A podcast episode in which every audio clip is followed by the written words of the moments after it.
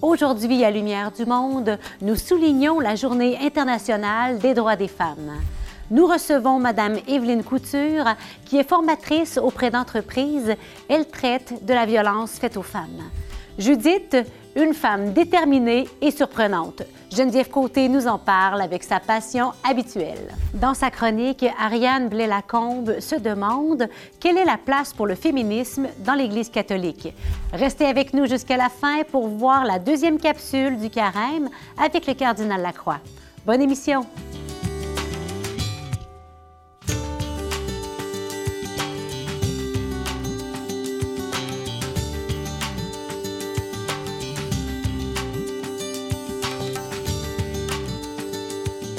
Bonjour, bien chers amis, c'est une joie de vous retrouver.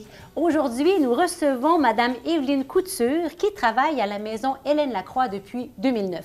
D'abord comme intervenante psychosociale, puis elle devient en 2020 agente de sensibilisation et formatrice en matière de violence conjugale pour les entreprises et organisations. La Maison Hélène Lacroix est une ressource d'aide et d'hébergement pour les femmes victimes de violences âgées de 18 ans et plus. Cette maison a aussi comme objectif de sensibiliser, informer et outiller les entreprises et organismes du milieu sur la problématique et les enjeux de la violence conjugale. Bonjour Evelyne. Bonjour Geneviève. Alors, merci d'être avec nous pour ce sujet si délicat et important, parce qu'au cours euh, de la dernière année, on a tellement entendu parler de féminicide. Euh, je me demandais, est-ce qu'il y a réellement plus de violence faite aux femmes, ou est-ce qu'on en parle plus ou on en parle mieux?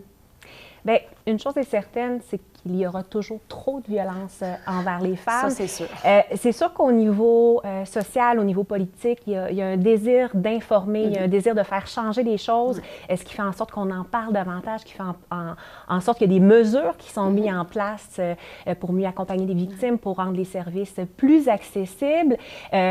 Prochainement, euh, on, va célébrer le 8 mars, qui est la journée euh, internationale du droit des femmes.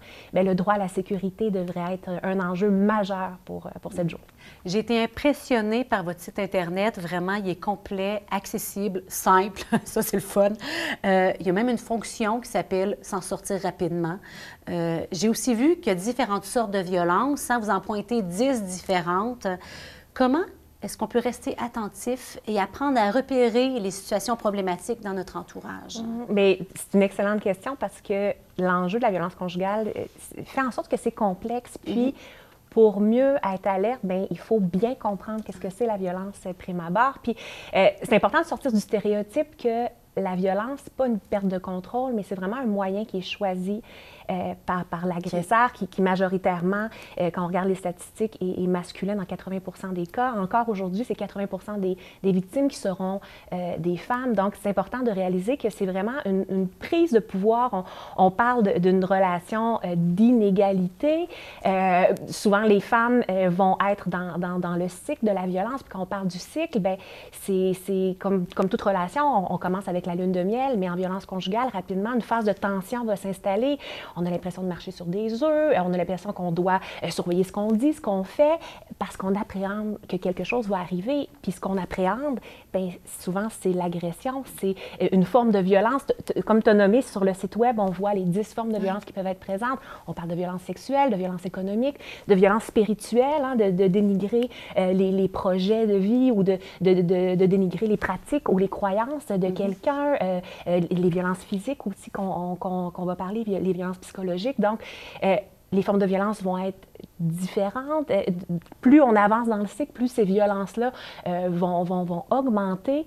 Et rapidement, quand une phase de violence arrive, la personne qui vit les violences se pose des questions, réalise que ça ne fonctionne pas, va, va s'affirmer, va essayer de trouver une explication. Mm-hmm. Et ce qui arrive, face à l'agresseur, c'est que l'agresseur va se déresponsabiliser, va, justifier ses actes par des facteurs extérieurs. Non, mais tu sais, euh, euh, c'est dur au travail, moi, présentement. Tu le sais, j'ai vécu de la violence euh, dans mon enfance, fait que c'est normal que j'explose. tu sais, j'avais consommé. Donc, il, va se déresponsabiliser responsabiliser souvent la victime en disant non, mais c'est parce que tu as dit telle chose ou tu as agi de telle façon, sinon j'aurais pas réagi comme ça comme humain, ben, on se questionne, on s'invalide, on, se pose des questions, puis rapidement, on ne trouve pas réponse ou rapidement, stratégiquement, la personne qui a commis des violences va nous ramener à la lune de miel pour nous rappeler à quel point mm-hmm. on était donc bien bien avec cette personne-là, puis on l'a choisi pour ses bons côtés.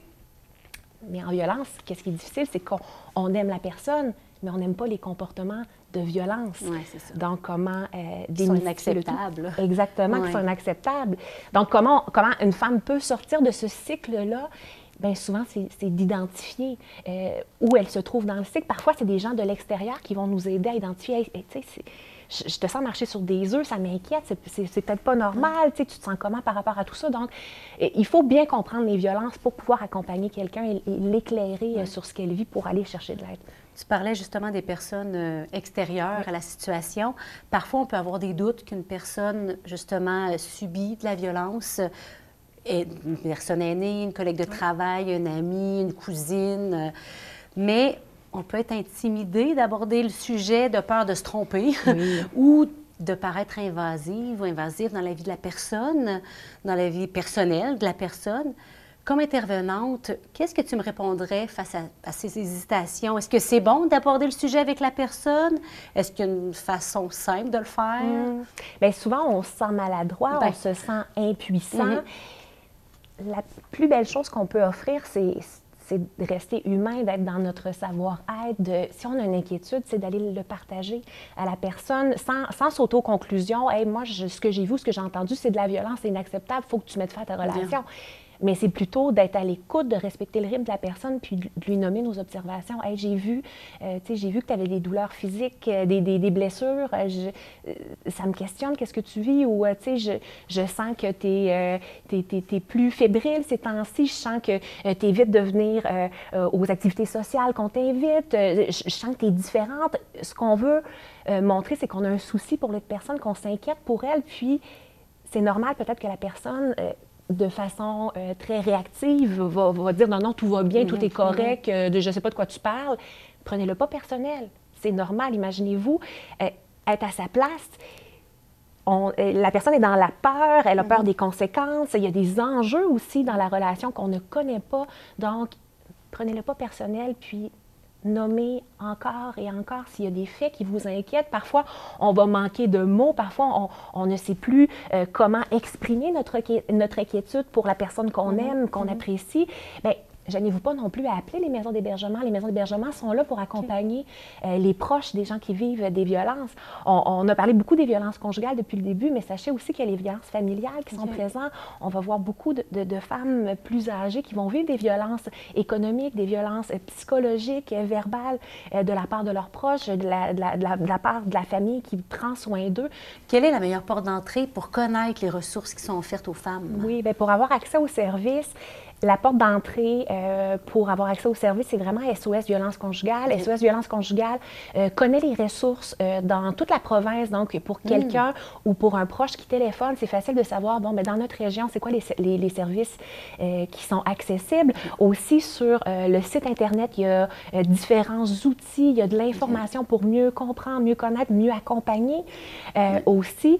donc, SOS Violence Conjugale est vraiment une ressource importante et primordiale pour les victimes euh, aussi, de notre côté, la, Maison Hélène Lacroix, euh, sur notre site Web, il y a différentes informations. Souvent, on réalise qu'il y a des obstacles à, aller chercher de l'aide. Donc, il y a différentes questions que les femmes se posent avant euh, de, demander de l'aide qui sont présentes sur le site Web. Donc, on est une référence aussi. Et par téléphone, on est là 24 heures sur 24, 7 jours sur 7. Donc, c'est possible de nous appeler. C'est wow, c'est beau de voir toute cette ce déploiement pour aider les, femmes dans ces situations euh, tellement euh, déplorables, mm. tristes. En terminant, qu'est-ce qui te motive, Evelyne, à travailler depuis tant d'années en violence conjugale? Euh, pour ma part, de savoir qu'à chaque année, plusieurs femmes vont retrouver l'accès à la sécurité, l'accès à leur liberté, mm. l'accès à leur dignité, de retrouver un, un, sens à leur vie, de retrouver le bonheur. Pour moi, c'est ce qui fait du sens à mon travail. Est-ce que tu aurais un message pour les femmes qui nous écoutent présentement et qui se questionnent sur leur relation? Bien, euh, la chose que je voudrais vous dire, c'est que vous n'êtes pas seul. Euh, c'est normal de se poser des questions, puis sachez qu'il y a, des, organismes qui sont là pour vous aider à trouver les réponses, vous aider à, respecter votre rythme aussi. Dans tout ça, il n'y a, pas seulement une solution. La meilleure solution, c'est celle que euh, vous allez choisir pour euh, votre vie. Donc, sachez qu'on est là, puis n'hésitez jamais à nous téléphoner. Merci Evelyne de ce que tu nous partages. C'est tellement précieux hein, pour voilà, toute cette aide que toi et ton organisme vous apportez aux femmes. Euh, c'est vraiment touchant et c'est précieux et important pour notre époque. Voilà. Merci Geneviève de nous avoir invités. Avec plaisir. Connaissez-vous le livre de Judith dans la Bible? Eh bien, une chose est sûre, c'est qu'elle est loin d'avoir une vie ennuyeuse. Geneviève Côté nous parle de ce personnage biblique avec enthousiasme.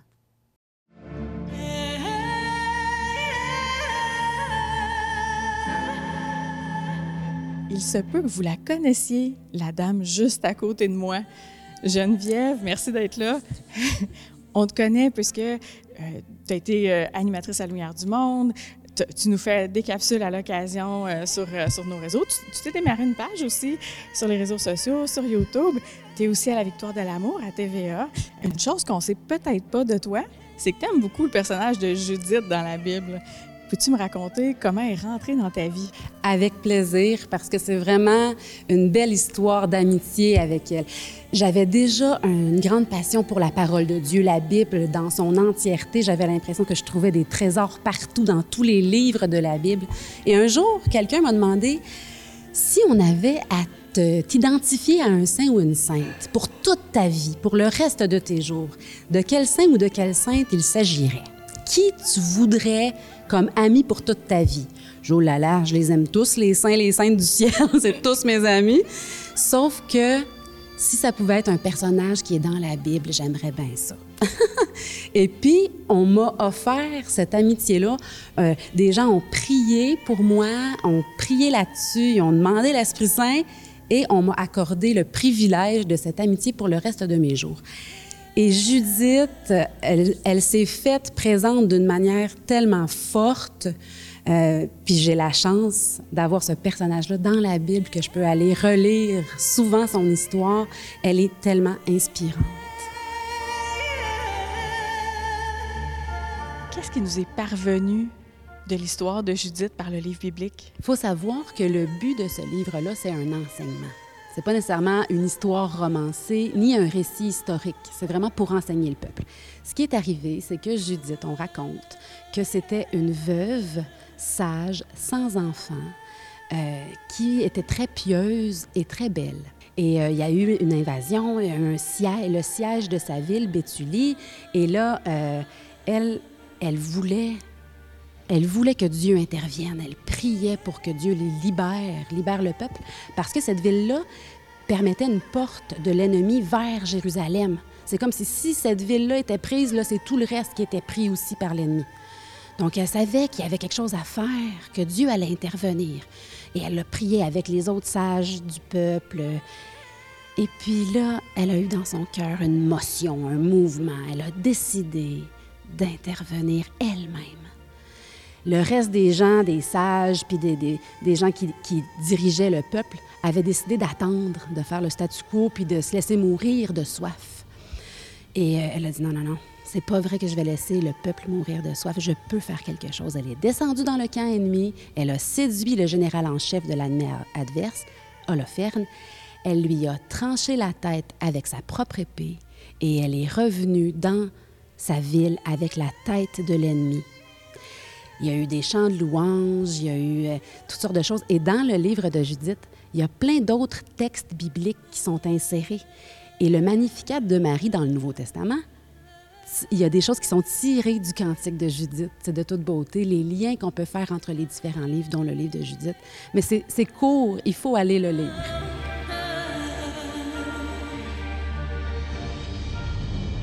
Mais là, j'entends déjà les gens dire comment ça est-ce que Dieu voulait la mort de quelqu'un? Bien, il faut se rappeler que c'est un enseignement. Puis partout dans la Bible, moi, je pense que quand Dieu est en colère, c'est contre le mal, contre ce qui fait mourir, justement.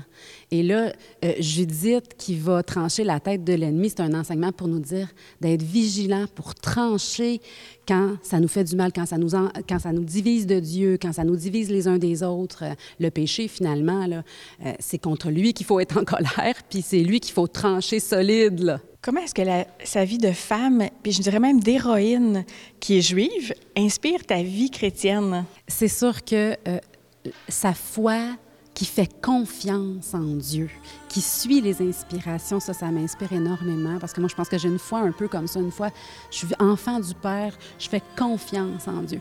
Et aussi son volontarisme, comme un oui généreux d'intervenir, de dire, d'aller de l'avant, de s'investir à fond pour que le règne de Dieu advienne dans les cœurs aujourd'hui, dans le mien d'abord, mais dans tous ceux que je rencontre aussi.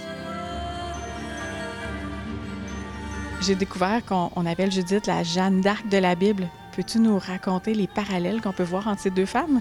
C'est simple. Judith et Jeanne d'Arc tirent leur valeur non pas de leur rôle d'épouse ou de mère, mais bien de leur correspondance à la volonté de Dieu. Et aussi, c'était tellement improbable. Aujourd'hui, moins. Aujourd'hui, il y a plus d'égalité entre les hommes et les femmes, heureusement, et on continue de cheminer vers euh, une plus grande égalité. Mais à l'époque, que Dieu intervienne par la main d'une femme, surtout pour la guerre, surtout pour protéger un peuple, c'était totalement improbable. Donc, elles ont ça aussi en commun, qu'elles ont fait la guerre pour sauver le peuple, pour euh, libérer le peuple de l'ennemi ou pour... Puis avec cette idée que c'était la volonté de Dieu qu'elles s'investissent à fond. Un grand merci. Je trouve que tu nous fais aimer Judith. Ah, ça me fait plaisir.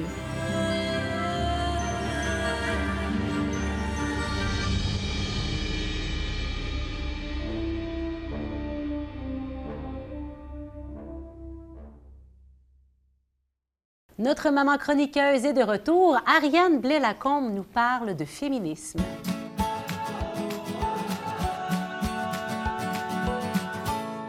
Bonjour Ariane. Salut Geneviève. Alors je pense que le thème de ce jour euh, t'a amené plein de réflexions. Tu nous parles de la place du féminisme dans l'Église catholique.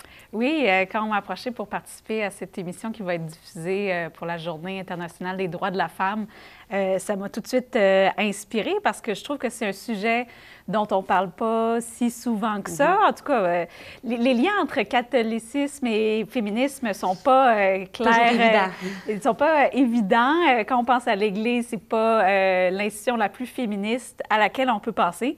Pourtant, je pense que c'est tout à fait pas exclu de réconcilier catholicisme et féminisme. Mhm. C'est quelque chose que je fais moi-même dans ma vie, puis que je vois beaucoup de femmes autour de moi faire. Puis je voulais même te retourner la question, toi, en tant que jeune femme catholique, est-ce que tu te considères féministe?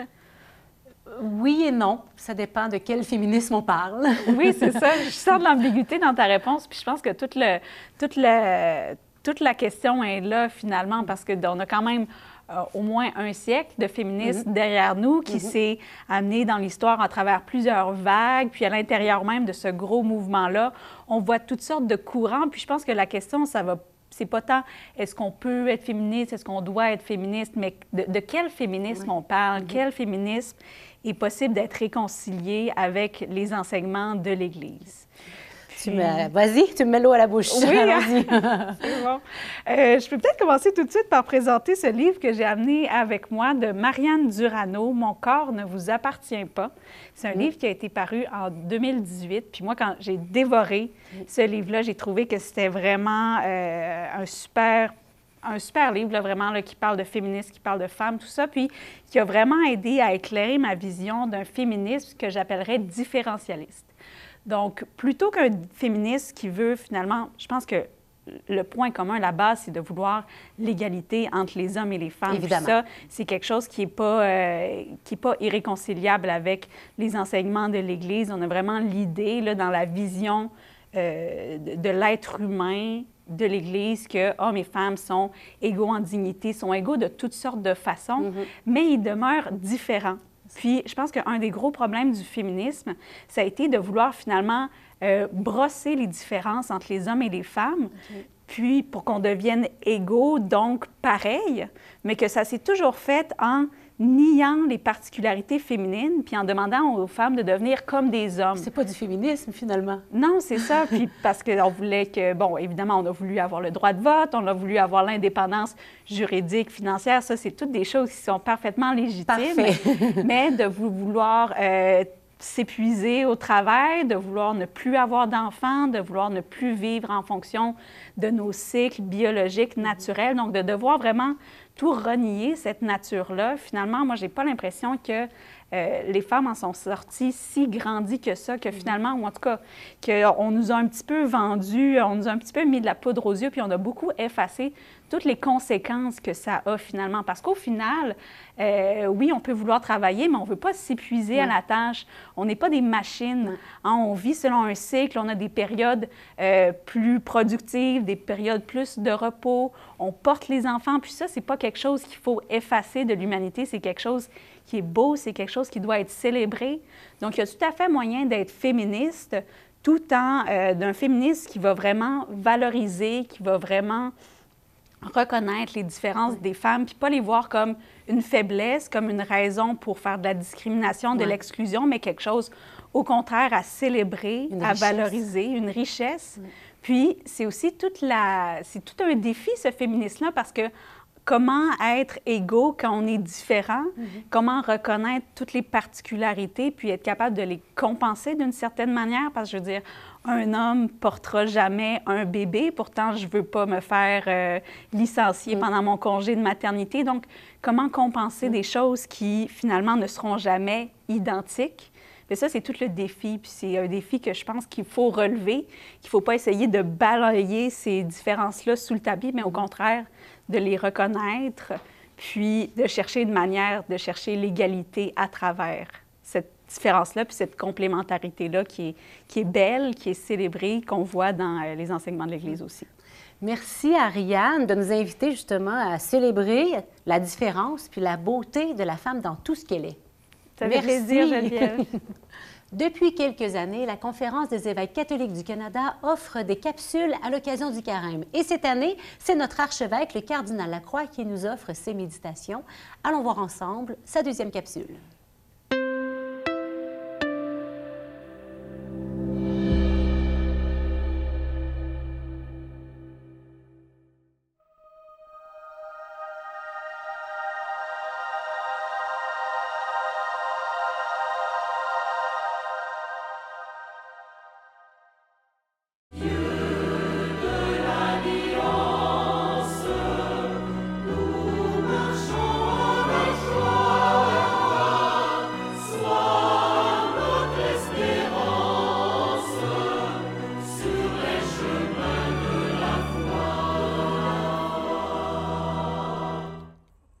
Frères et sœurs, la paix soit avec vous.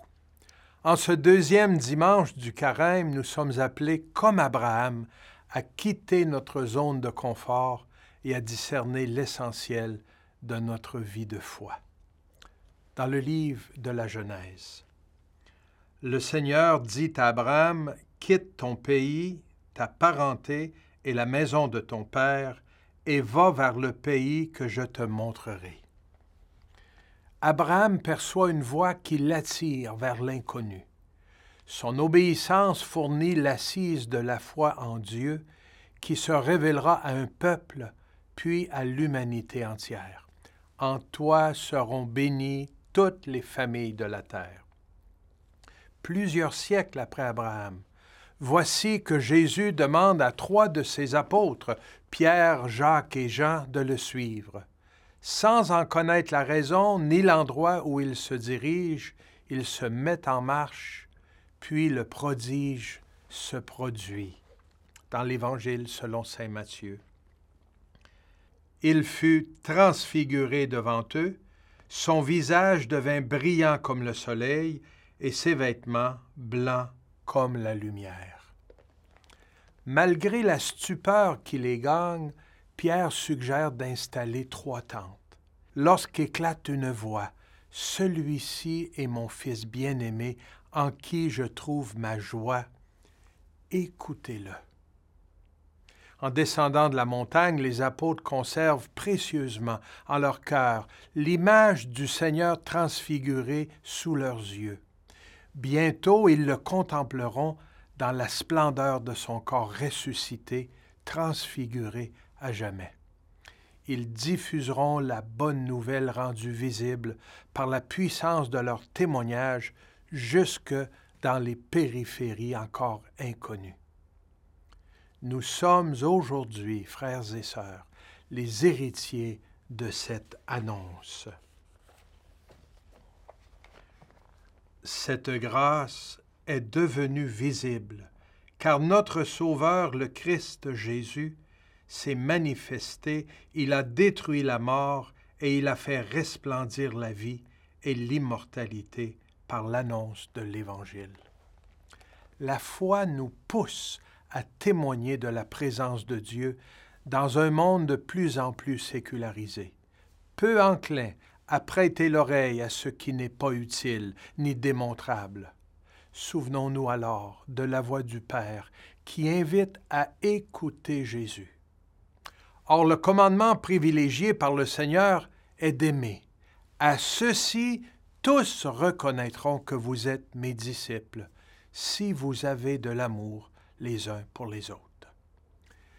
Tertullien, un des premiers écrivains chrétiens, rapporte ce que l'on disait des chrétiens de son temps. Voyez comme ils s'aiment. C'est bien ce que le Seigneur attend de nous pour transfigurer le monde selon son projet de paix, de justice et d'amour. Que de peurs peuvent être transformées par un geste d'encouragement que de chagrin adouci par un sourire, combien d'abandon effacé par une main tendue, de doutes clarifiés par un témoignage bien senti, de colère apaisée par des excuses. Apprendre à voir l'essentiel, c'est déjà s'engager dans un lent et rassurant processus de transfiguration, en soi-même et autour de soi on reconnaît la présence de Dieu dans une personne non par la façon dont elle parle de Dieu, mais par celle dont elle parle des autres. Chers amis, bon dimanche, bonne deuxième semaine du carême. You